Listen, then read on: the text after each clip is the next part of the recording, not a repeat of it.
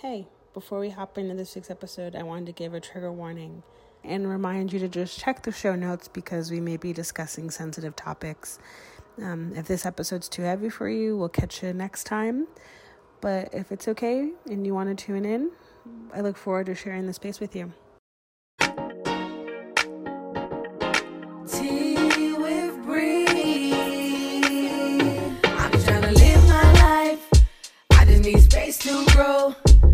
Just trying to make it right. These people won't let me go. I'm just trying to live my life. I just need space to grow. I'm just trying to make it right. These people won't let me go. Let me grow, let me go. Let me grow, let me go. They should know, they should know. They should know, they should know. I'm just trying to live my life. I just need space to grow. I'm just trying to make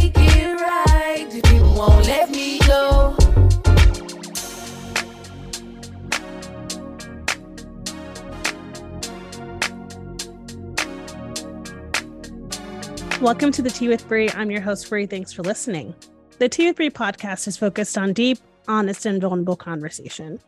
Each week, I sit down with a different guest in order to have that conversation. Every week, we'll start with my guest's bio, an intro to how we know each other, and then we'll go into a deep dive conversation about whatever topic they brought to me that week. This week, I am joined by my guest, Angelina Alanis. Angelina uses she, her pronouns and has a background in business, politics, and the service industry. Angelina currently works as communication and partnerships coordinator for Festival Beach Food Forest, as an event coordinator for Cara Buena Tequila, and as a yoga teacher. She specializes in creating yoga classes for individuals and focuses on creating spaces where people feel safer connecting to their bodies and moving from a place of curiosity and pleasure. She is queer, Latina, born and raised in Austin, and centers all of her work around creating more nourished and equitable communities. Hello. Hello. Uh, I'm so so excited to talk to you. Like I said before we started recording, um, and I always ask like, how do we first meet? And now that I see you, I remember. But I was like, how did we? How did we connect? life is so wild, and you're like, I volunteered out. You like that makes sense because my life is a whirlwind, and so yeah, that's thank you for volunteering. I still very much love Out Youth. They're probably they're one of the best orgs I've ever worked for. So happy that it it brought you into this space. And I also saw your note about how you're challenging yourself to be in more spaces this year. And I'm really excited to share this space with you today. Yeah, well, thank you for having me. I'm excited to talk. Okay, so today's topic is about yoga and finding yourself. I've been telling people like I'm on a journey right now of like coming back to myself almost like I moved away for six months. We're calling it the six month sabbatical. So I moved, I moved back to Connecticut to take a job and be closer to family. And during that time, I uh sort of regressed or relapsed back into my eating disorder, which is my therapist and I are unpacking it, but it comes from a place of perfectionism and control. Um, for a long time, probably my whole life. I started having an eating disorder when I was 12. So my whole life, I just felt like I had to be perfect and unpacking the like shoulds of my life. Like I should go to college. I should be a good student. Like I was listening to a podcast today talking about like you're shooting yourself or you're shitting all over yourself, which I found really funny because it's that's that's me. That's that's literally the core of my ED is control and perfectionism and the the level of perfectionism I hold to myself, which is hard for me. Um, especially like thinking about yoga. Like I always say, I want to try yoga and I've done it maybe probably like once or twice. Um, but my thing is like if I'm not good at something, I don't do it. Like I just full on avoid it because for me, perfect is better than like not doing it at all. I'm trying to switch that mindset of like done is better than perfect. So I'm excited to talk to you about yoga and body stuff. And I wanted to first know like what got you into this sort of work of of yoga, but then also like this body, like just connecting to to pleasure and enjoyment, because I feel like a lot of you know women or people who identify as women or queer people or people of color just feel like this sort of disconnect with our body a lot more than like cis hetero white thin people do. And so I'm rambling, but that's my excitement for this conversation. Yeah, totally. Um, what brought me to yoga? I have a dance background, which probably contributed to the ED as well. Mhm. Um, but out of high school, I was looking for a space to get moving again um, in kind of a creative way, something that I missed from dancing. And so when I initially brought to myself into yoga classes, I was going to lots of like power flows, like how high can I get my leg and like how far can I twist and um, like really pushing my body like through the different um, poses that were being offered. And it wasn't till I started and then I took a break because I started ED recovery and I was like, well, this isn't compatible with what I'm trying to do right now, getting nourished, um, healing myself. And then I came back to it um, probably about a year or so into recovery and challenged myself to skip an, a, a section of the flow every single time that I went. I was like, I'm going to make this different. I'm not going to treat this like every other exercise activity that I've done before in my life. Like, I'm going to go into it with the intention of finding a moment of rest, um, of honoring what my body is telling me. So, if I can't catch my breath, then I'm going to stop. I'm going to slow down. I'm going to like live in that discomfort of like not doing what the teacher is telling you to do. Mhm. Um, and so that really reframed the practice for me. Um, and it really helped me bring movement back into my life in a way that wasn't coming from a place of, oh, I need to change my body or I need to Mm. get stronger or get something else out of this, except for just that space to be present and breathe. And I had a lot of really great yoga teachers um, that helped me kind of find that sense of like getting out of the perfectionism out of it. Mm. Um, I had one teacher tell me, "Oh, if you got sore, then you didn't do yoga." And I was like, "Oh my god, that would blow the minds of so many people who are in like Western style yoga classes today." Mhm. Um, and just really coming back to like, okay, the breath is the most important part. And so if you're not aware of your breath and you're not breathing, then you're not honoring the practice in its truest form. And there's also the idea that asana, so that movement, the poses, like that's one eighth of what yoga is. Hmm. And so much of that is lost in our classes these days. And that's all that a lot of people want to focus on is like, what pose am I doing? How do I look in this pose? Um, and so just remembering to take a step back and being like, okay, that's one eighth of this practice. Like it's way more wholesome than that. Um, so that's a bit of like why I came back to it. And also, it coincides with the service industry and a lot of the work that I was doing, bartending and waiting tables, and just seeing all these people who weren't being given the space to care for themselves, um, who were struggling with like back pain and leg pains and shoulders and neck and all these issues. And the workplaces that we're working in don't give you um, the time, the resources to help yourself through those issues. And so some of my very first classes were for my coworkers and finding poses and flows that could target some of the issues that they were having and hopefully make their day-to-day job life a little bit easier. Um, and then from there, that kind of niche developed into helping senior citizens. I do a lot of privates for seniors these days. Um, and so, really, the overall focus is just trying to bring this practice that I know can be so helpful, but is often lost in these Western yoga spaces. Mhm. And a lot of people, like you said, like feel like they're not good enough to like go to these kinds of classes. And so, how can I create a class that makes someone feel comfortable and makes them feel like this practice is for them? Um, because it is for everybody. Yoga Mhm. is something that can be for every single body every single age um, across the demographics and the gender identities. Like, I think everyone can pull something from this practice that's really valuable. And so, how can I help facilitate that and create those spaces? There was something you said just now about the Western yoga practices. And so my therapist and I were talking about like the Western Eurocentric view of, of beauty. And so those two connecting in my head make sense to me of like, even this practice that was founded by brown people has now been co-opted in white spaces to a point where I, as a black person, don't feel invited and it's and it's or good enough or accepted enough and you know i tell my therapist like i always i don't know why my eating disorder started but i can tell her like it connected a lot to being raised in a very diverse place, but you know, starting when I was 12, noticing that like the standards of beauty in the early 2000s was thin, white with long hair.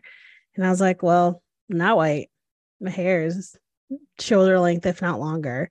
Um, I can be thin. If nothing else, I can be thin. And so, like, that's where it started of like, you cannot be considered beautiful until you are thin. And so that just really connected that with me because it's like, I always ebb and flow on like my body journey of like trying to move just for the mental health of it all. Like if I work out in the morning, my mental health is better. Um, but I can get very obsessive when I work out because I do build muscle really quickly. Um, and like my body does change really quickly when I do work out consistently. And so, you know, I'm starting with a new trainer next month.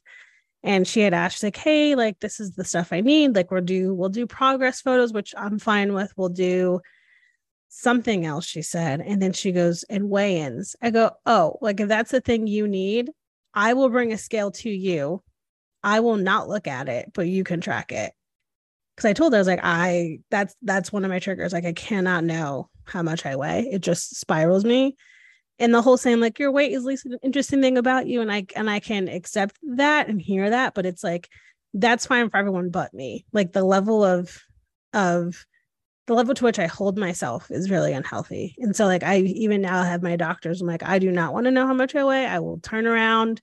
If you actually need my weight for some reason, I'll do it. But if not, I don't understand why you need it. But anyway, so like, just thinking about like all the ways in which like Western society has really just traumatized us all, even in a, even in the practice of just trying to move and feel and be in our bodies and for me to genuinely uh, like feel that if i can't be good at something or if i don't look like other people who are doing a thing i won't even do it yeah i i feel that so much in yoga spaces and it's so frustrating um because it's so antithetical antithetical to what yoga is like mm-hmm. at its root at its core and it's like something I try to do because I exist in a thin body. I've always existed in a thin body. Um, even from like my most disordered days to my like heaviest days, so to speak, like I've always been thin.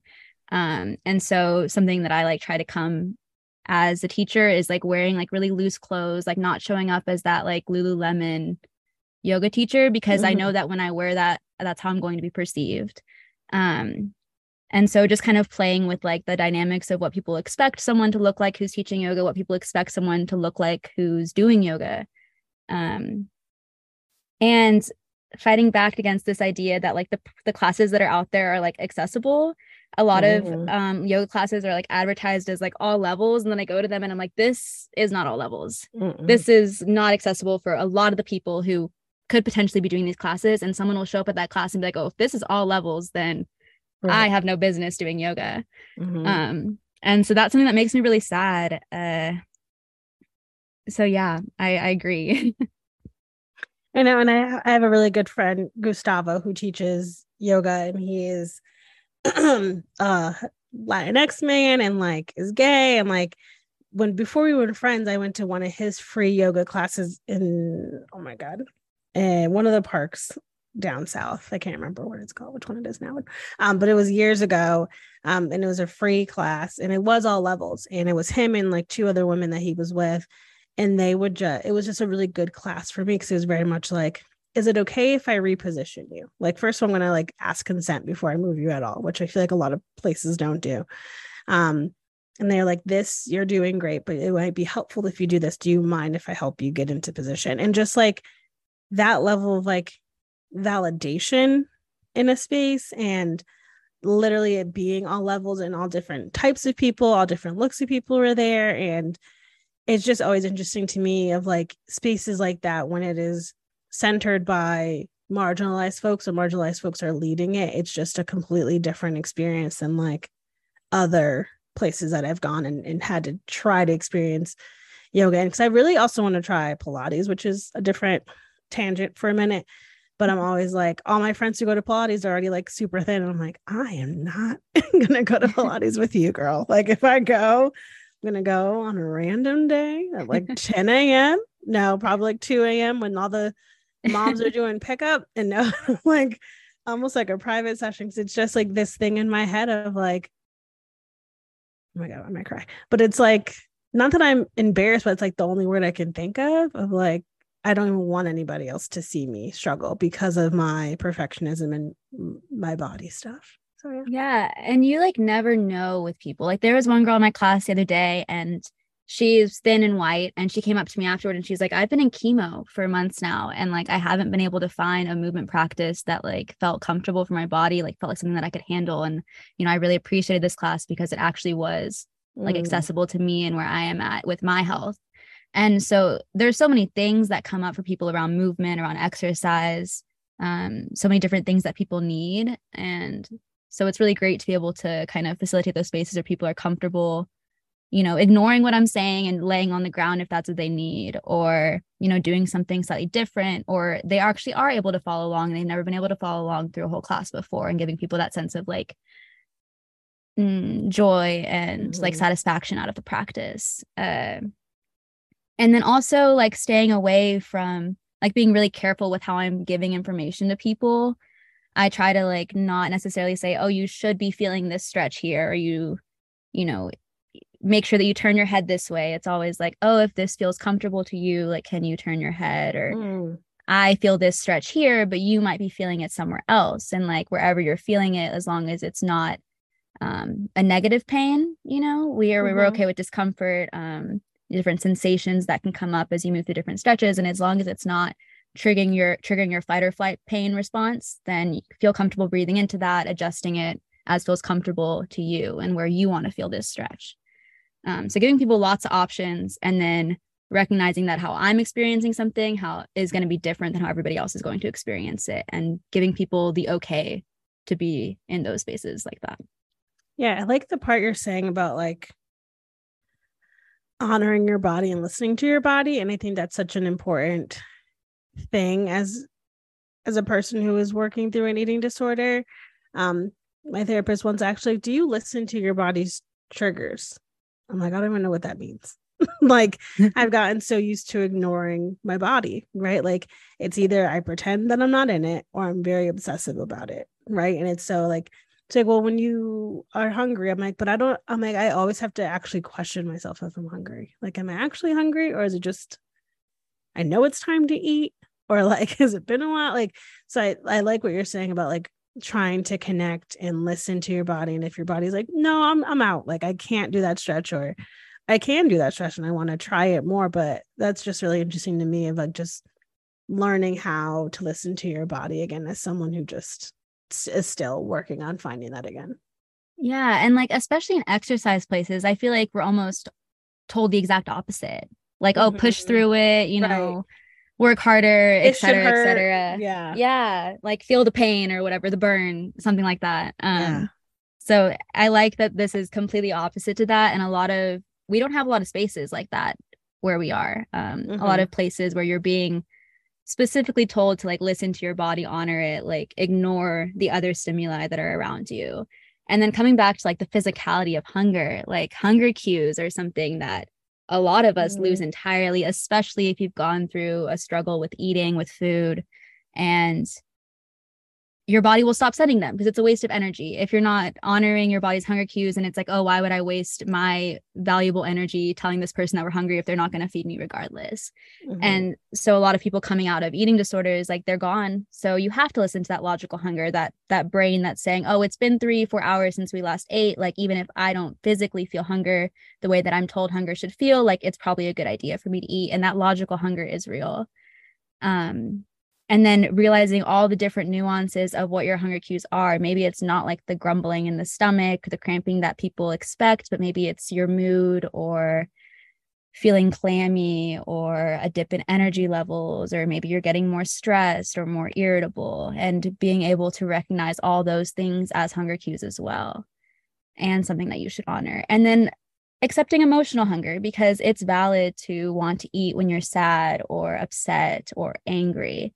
And it's not always the best thing to force yourself out of that coping habit if you don't have other ones lined up, and Mhm. realizing that it's okay to let that exist for you if that's where you're at with your journey. And if you're someone who's coming out of eating disorder habits, being able to honor all kinds of hunger lets your body trust yourself again, um, gives you that permission to eat when you are hungry. It'll know that every time it sends a hunger cue, you're going to respond to it. And eventually those cues can get less, you know, intense or triggered by emotions, etc. I'm just taking in that information because I'm like, will there be a day?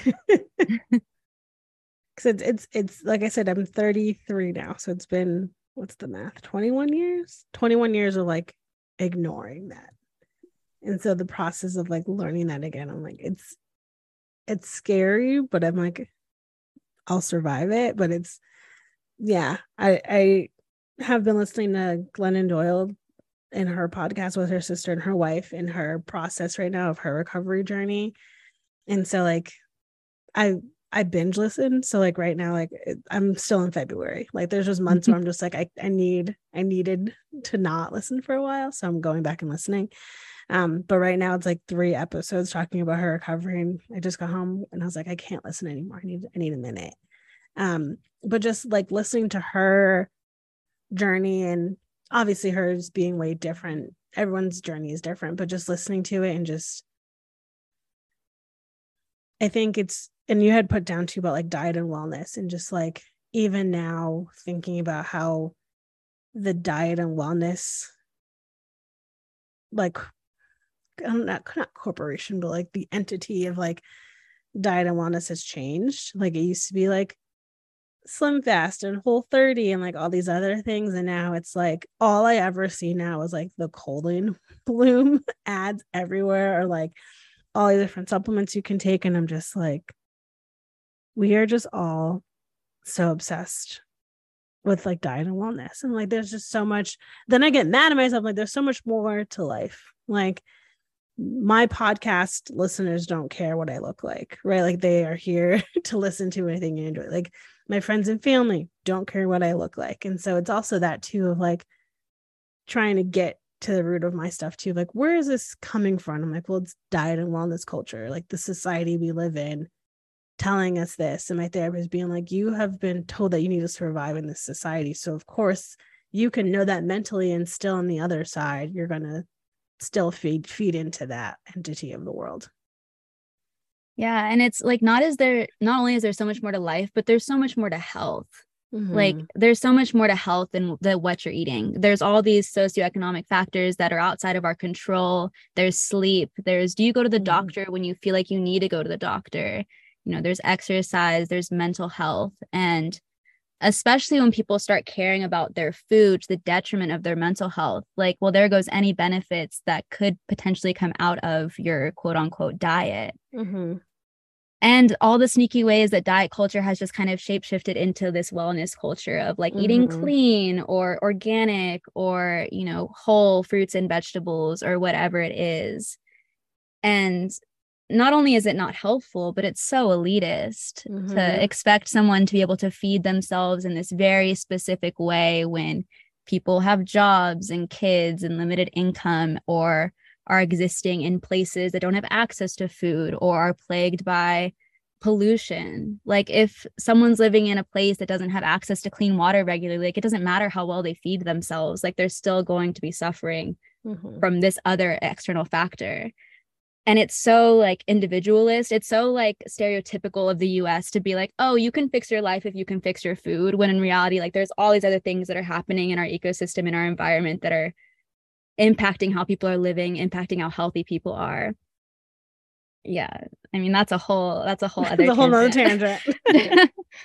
But i mean it's true. I mean even thinking about living in in austin and thinking of the food deserts that occur, like that happen, right? There's some neighborhoods in Austin that don't have a grocery store like within walking distance. Like there's just, you know, kids who go to school who now I think all of Austin is free lunch, but like growing up and like if you didn't qualify for like reduced or free lunch, there's kids who just starved or like who didn't have food. And, you know, I just think about, you know, all the people experiencing homelessness and we talk about global warming, like all these things that are happening. And you're, you're right. It's the US, it's that very singular viewpoint of like, well, if you can't fix your health, it's on you. Like it's just a very much like you problem, singular, like this is your issue. You have to figure it out. So it's spending X amount of dollars on groceries because, you know, stuff has gotten expensive. We're in inflation. We're about to head into a recession. Like there's just all these different compounding things. And so I will also hold on to that now as I move forward in my life. I'm like, I can only do my best because the world is literally a dumpster fire. And there's so many things going on and what what can I control as far as it comes to like what I'm eating. Cause it's like even when like I've talked to doctors before, like well diet and exercise exercise i'm like i work out every single day like i could work out every day all day i could eat salad all day long love a salad that's not the point of the conversation but it's like even still having to teach i feel like my doctors are like it's not a one size fits all like you telling me diet and exercise doesn't mean shit to me so please try something else or like if you should suggest diet and exercise to me i will find another doctor like I had a doctor right before I moved, and she was probably my favorite doctor I've ever had because she was very much like, What do you want to come from our meetings together? It was almost like therapy. And I was like, Well, thank you. Mm-hmm. Um, I have a whole list. So let's let's go through it. And you know, just to be heard for once and not just be like, Well, you were I'm like, nope, that's not that's not it. And I think that's still also the frustrating part of like of of the medical slash diet slash wellness space is like it's still so vastly dependent on years of racism if you look at like the bmi and what is considered healthy and all that stuff is like it's bullshit but still everyone plays into it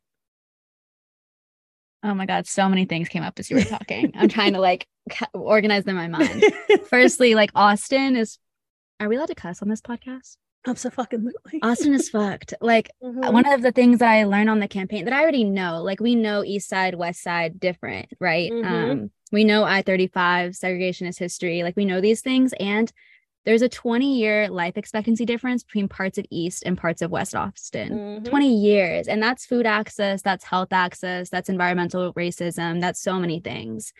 Um, and I think people forget like how drastic it is. Like even in one city, there's these huge discrepancies between the quality of people's lives um racism in like fat phobia there's studies going back saying that originally like diet culture came from a place of like white people feeling like they were superior to black people because they could control their food and therefore control their weight and so it was a way of like expressing your superiority being thin because you showed that you could control yourself um because they saw that like black people POC like tended to be larger. And so like, oh, this must be because we're superior and we can control our food intake. And that's why we look different and we're different than them. Um, what else came up? Uh oh, doctors. Doctors are in our society too. And so much of medicine is just like, oh, the last person did this. I'm gonna go with it. Don't have time to question that. I'm gonna mm-hmm. keep moving. Um, and like so many of our studies and things like that don't account for um, stigma and so a lot of these discrepancies that we can see in health outcomes between like larger and smaller bodied people come from the stigma that larger bodied people are faced with when they go interact with our medical or healthcare system. And when you account for that, a lot of those discrepancies between health outcomes between like people of different sizes, they go away entirely.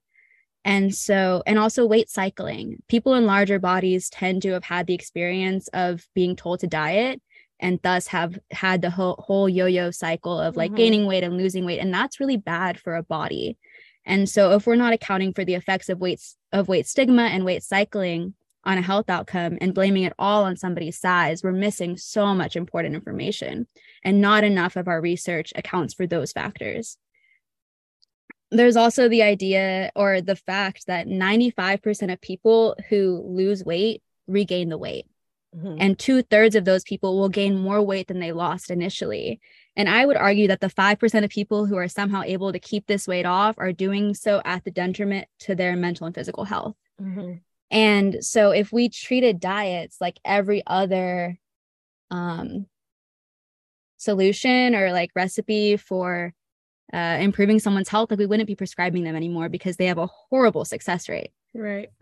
Um, and I don't think enough emphasis is being put on that in our medical medical education. I don't think enough doctors are like actively looking into these kinds of studies or I mean, we're just so seeped in the diet culture that it's kind of accepted as common fact, like, oh, someone is overweight, quote unquote, they must need a diet. Um, mm-hmm.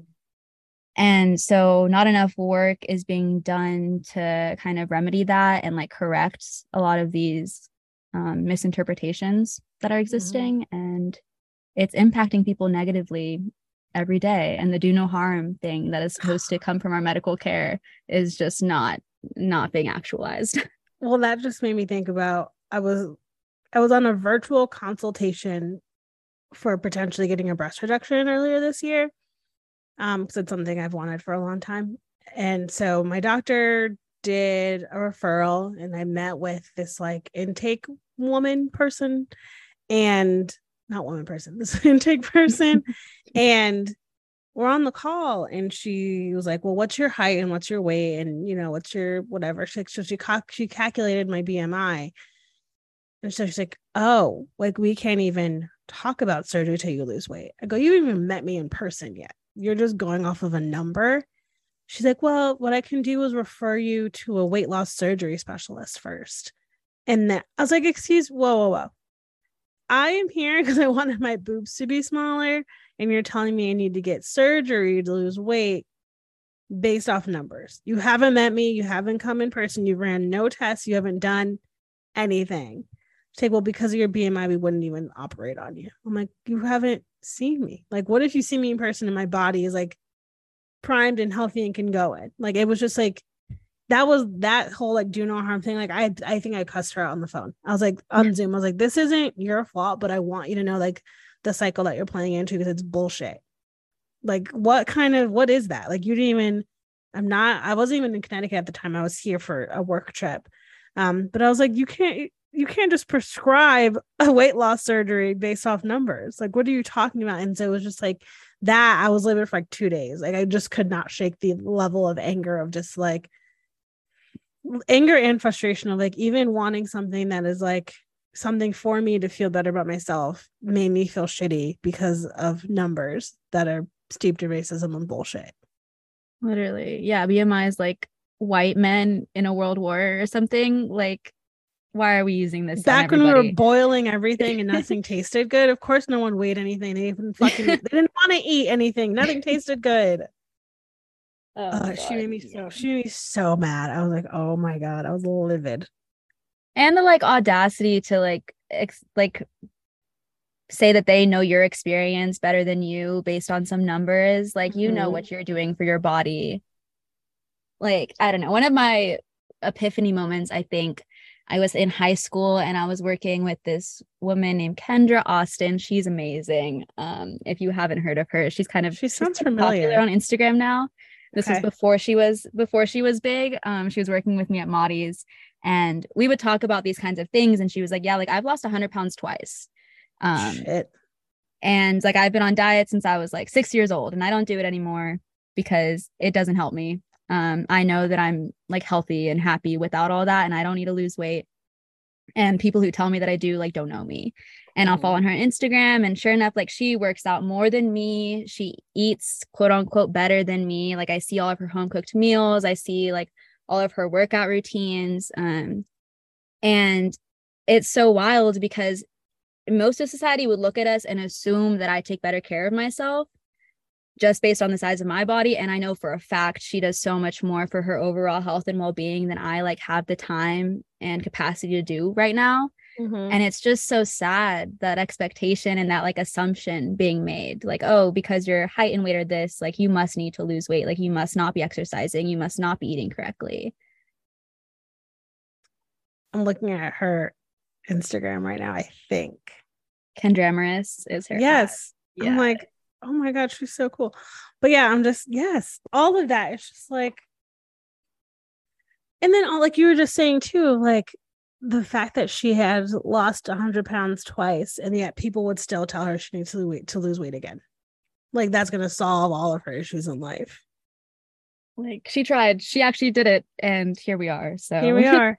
And that's like, I, I, I think about this guy that I met when I was in college. He worked at another college. We went to a convention together and he, he was on i think either oprah or ellen i can't remember but he had lost like a substantial amount of weight like hundreds of pounds and so the person i can't remember his name but the person who interviewed him was like are you happier now that you're thin he goes i've always been a happy person i'm just in a different body and i think that also has like helped me too because my therapist is actually like what would losing weight do for you I was like, nothing. I'd be the same person. She's like, okay, then why? I was like, I don't know. like, I wish I could answer that question for you. I go, but it's it's so that's always something I think of too, like just seeing all these people who are like happy and doing fine, and you know, and, and it's and it's not like I'm not a happy person, but I just think of of how much like in a the way I am now and the way I look now does not keep me from doing anything, but it's just always that thing in the back of my head of like, would you be happier if you were thinner? And like my therapist and I unpacked a lot of stuff that was some really dark, heavy stuff I was going through. But just thinking about it, just like we only have one life. And I I don't I don't want to spend it obsessed about my weight and what I look like. And so I, this conversation is helping to heal that, I think. um, but it's also just like we go in and it's funny too it's like i think about like being i'm like i said I'm not 33 and like i have never had anyone say anything bad about my body i've never had anyone like, com- like comment negatively on my body so i think that also surprises people too when they hear that i have an ed like but nothing's ever like quote happened to you to make you have. I was like i just societal pressure. Like I, there wasn't like because there's people who's like who had a mom who was like always dieting or mom who's always like you need to lose weight. Like my mom was the complete opposite. She's like i just want you to be healthy in whatever way that means for you. Like there was never a parameter around it and same with my doctors growing up. And so i think about that often too of like girls now and you know the, all the research we see too with like uh, the company dove that talks about like all the pressure girls now especially having instagram and online and tiktok and just thinking about that too of like how everyone just always looks so thin and what that's doing to young people specifically girls. And i'm just like like i have two cousins who are 13 and 11 um and i have one, one of them the 11 year old just like doesn't care about anybody's opinion. Like she could not care less. She's like whatever this is who i am. She like got a rotary rotary phone for christmas. She's like very much like in her own world and i love that for her. Her older sister is very much like already feeding into that that pressure of going to high school and fitting in and looking a certain way and i've been trying to have that conversation with her. Obviously not telling everything i've been through just like your body is good enough you look good enough and just saying things to her and my aunt's like the way you talk to my girls why don't you talk to yourself like that? I was like that is a great question for therapy kathy. But i just think about that too like how would i talk to like young me my friends? You know i always like i see people who i follow online and i have friends who are like bigger people and i think they look great and i would never ever say the shit i say to myself to them but i'm like but why do i hold myself to this like level of like i need to be thin mm-hmm.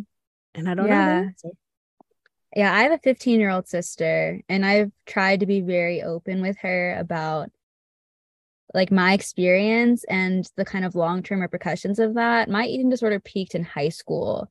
Um, and I probably still haven't completely stopped restricting. Um, so we're working on it.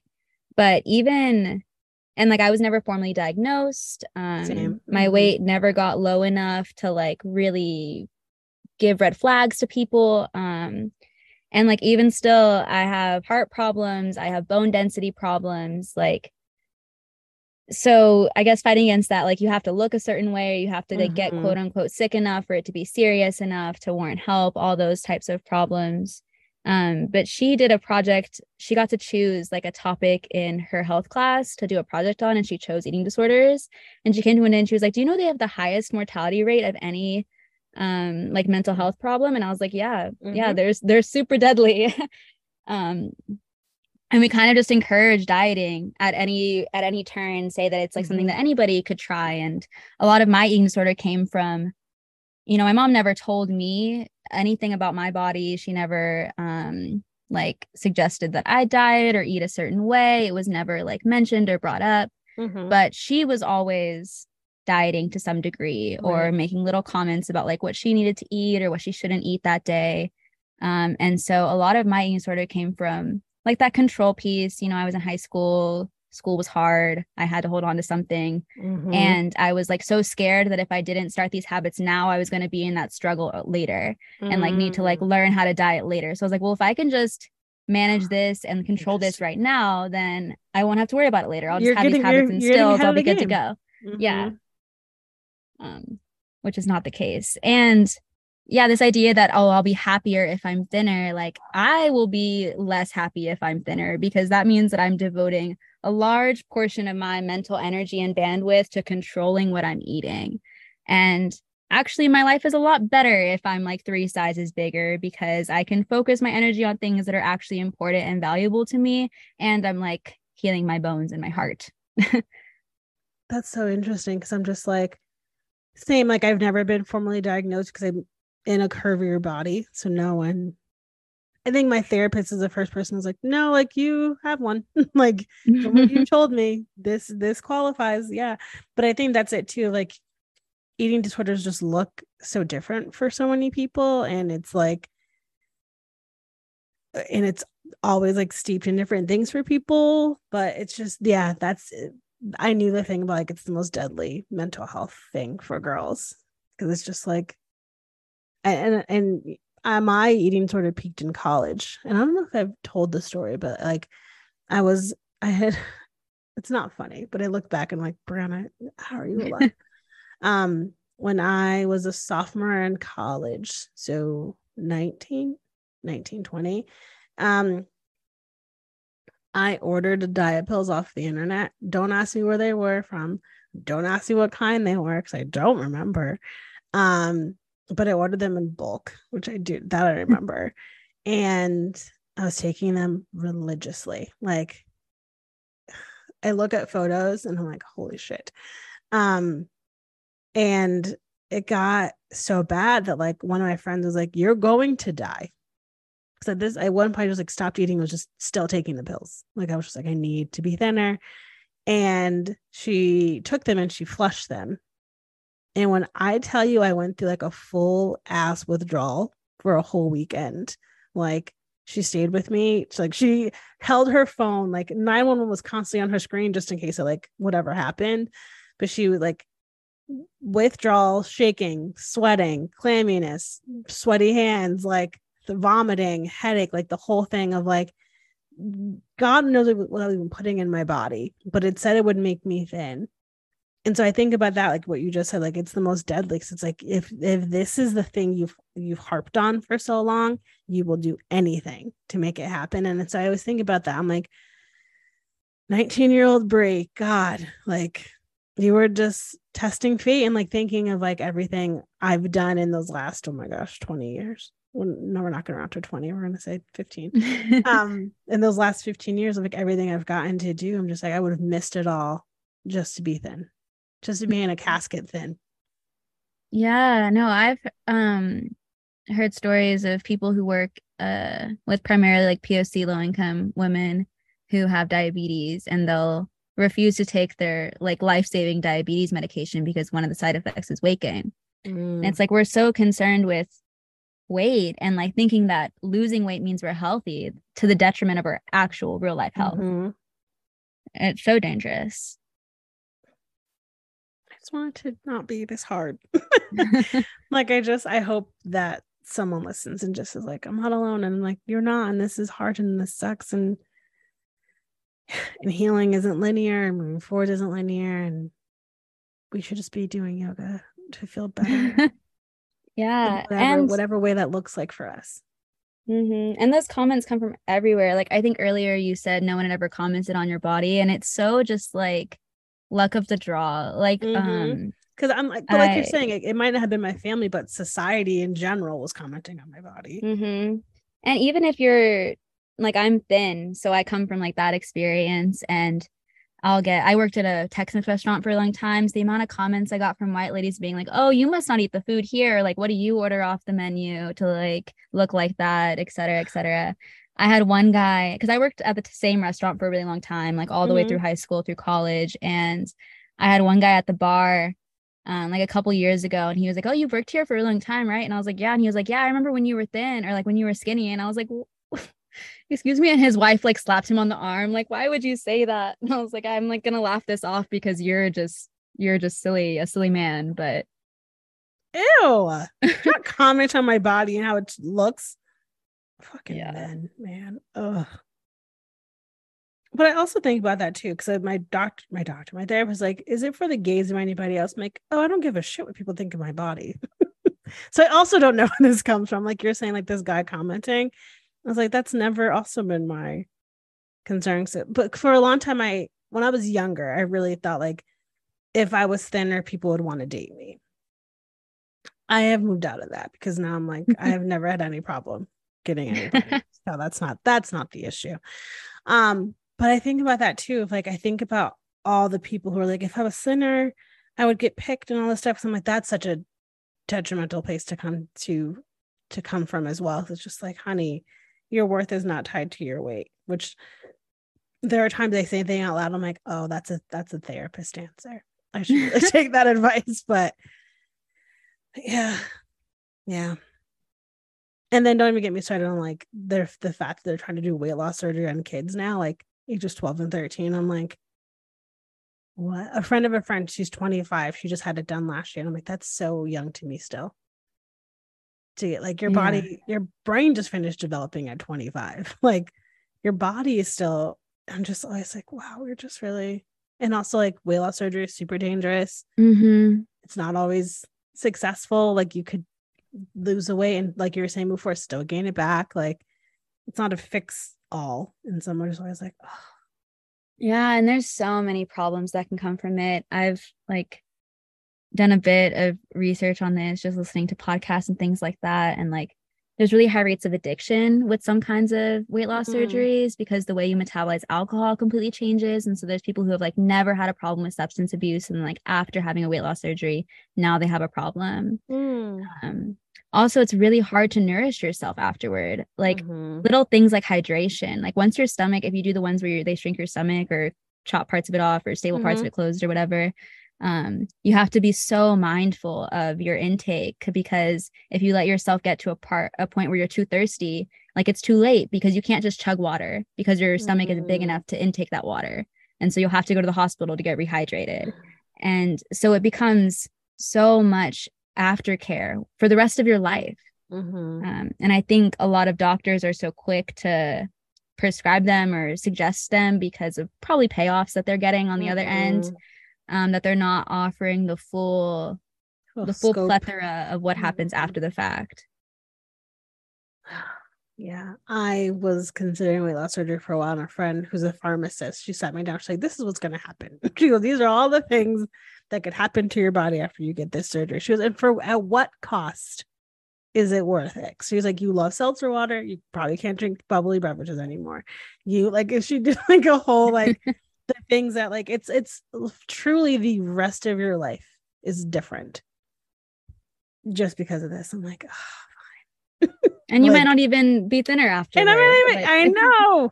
Like I do a what I call Monday dumps, which is just people who like it's a space on my stories of like this is where you like drop all your shit that's been bothering you for the last week.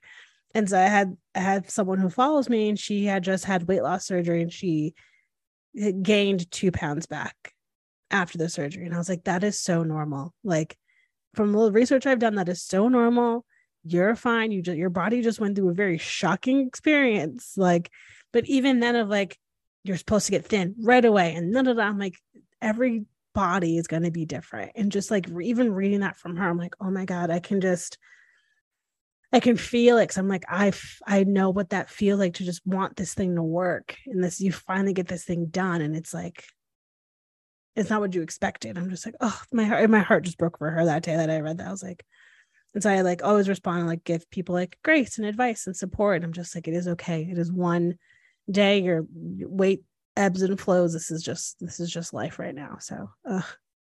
and it's normal like that's such a common experience i think people uh, even like with diets people don't want to talk about their failures and so we think like oh this diet didn't work for me because i couldn't do this diet when in Mhm. actuality like that diet fails 95% of people so you're Mhm. actually in great company if you this diet didn't work for you and it's not your fault like it's the diet's Mhm. fault yeah, and like the whole thing about like um not restriction, but like the can you do this forever? Like restricting certain foods and diets. It's like there's like the whole like no carbs thing for a while, and there's like all protein. It's like hi, like you are a human being who likes to try different things. We have so many different foods in the world. If you don't have an allergy and you can enjoy these things, like why wouldn't you? But even watching that too, like Weight Watchers was I realized a big step into my eating disorder because it was points, which they've Mhm. changed now, but I'm still like it's still the same concept of it's still restriction, it's still calorie counting, even if it's not saying the word calories, it's doing points. It's like even the ones that we think are like good options for us aren't. And it's just, you know, keto. I had a friend who got really sick from doing keto, and it was just like the things we do to our body to be thin. It's just so Mhm. so heartbreaking to me as a person who was going through this every day. But it's just like, yeah. Yeah, Yeah. I get so many ads for Noom and it makes Oh. me so mad. Yes. Like uh the amount of the amount of co-opting being done.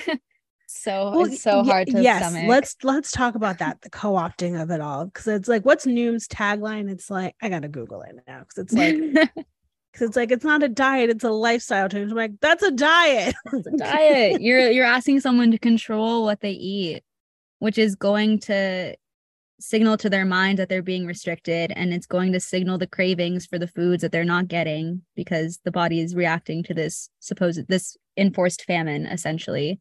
So it's going to Mm. do everything it can to not let itself be in famine, which means making you crave carbs, making you crave sugar because that's the quickest source of energy. Mhm. So your body's actually working correctly. right. Noom's tagline is stop dieting get lifelong results.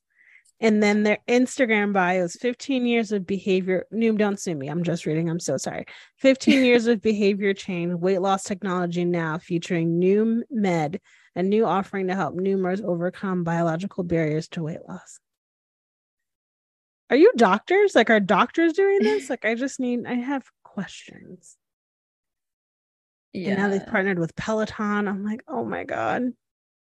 And all these places like to give the like one year out with Noom or like two years out with Noom. I want to see five years and 10 years out with these things. And who's actually who Mhm. actually lost weight with this.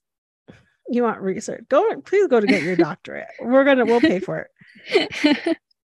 Yeah some so teen vogue just popped up and it's like noom is just a diet app. Our expectations are what's different.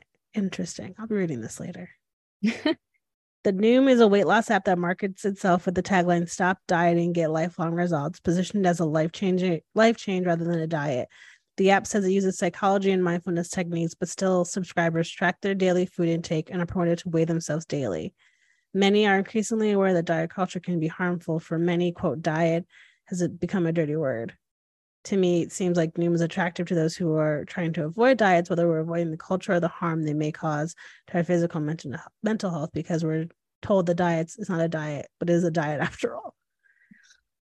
yeah, like they're still trying to get you to change what your body looks like based And on track. what you're eating. It's the tracking for me. I'm always like, I'm The never going to track what I eat. I get no, that's not for me. That's not where I'm gonna I told you Weight Watchers triggered me. I was like, I can't, I cannot track another way. Like, oh, anyway, that's it. We'll have to have you back. That's a tangent for a whole nother day because life. But yeah, I just want to say thank you. This has been a lovely therapy session.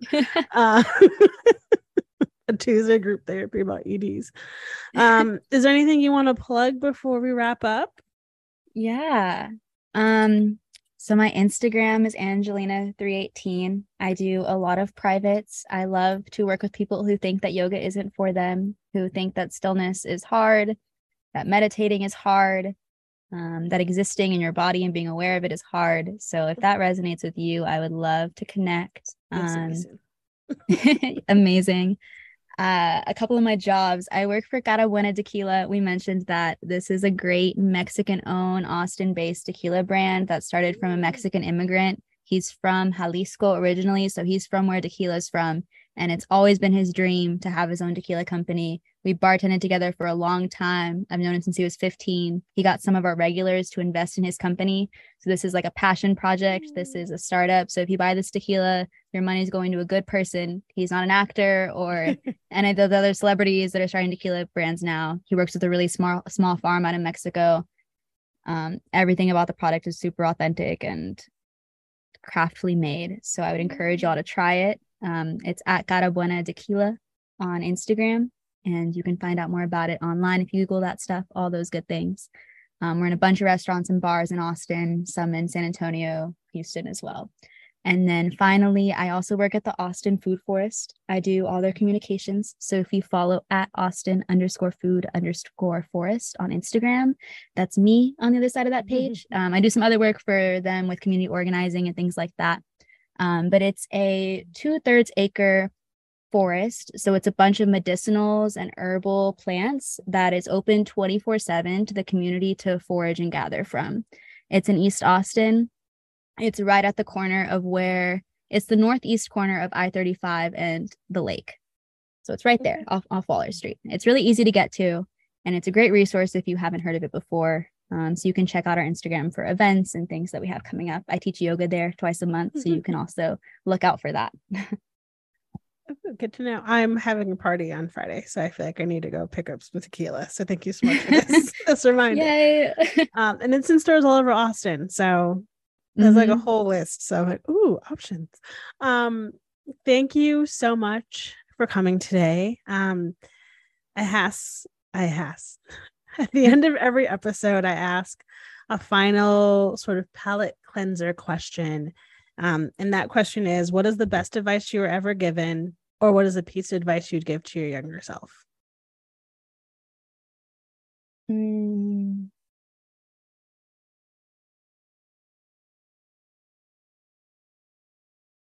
I think one is simple. It's probably just to eat.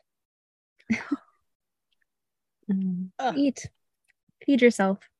And then, second, it's any and all advice I've ever gotten around breath, um, on harnessing the power of your breath. Someone told me that humans are the only um, animals that can both breathe um, consciously and unconsciously. And so I love to think about the power consciously breathing for a minute, two minutes, an hour, if you're in a yoga practice, can do for your nervous system. Mm. And so take a deep breath. That's it for this week's episode of The Tea with Bri. Be sure to follow the podcast on Instagram at The Tea with Bri. Send me an email at the tea with Bri at gmail.com or visit the website, the tea with Bri podcast.com. You can find me, your host, Briona Jenkins, on Instagram at Briona Jenkins. Don't forget to rate, review, and follow on Apple Podcasts or wherever you get your podcasts. A special thanks to Mama Duke for our theme music, and I will catch you next time. Bye.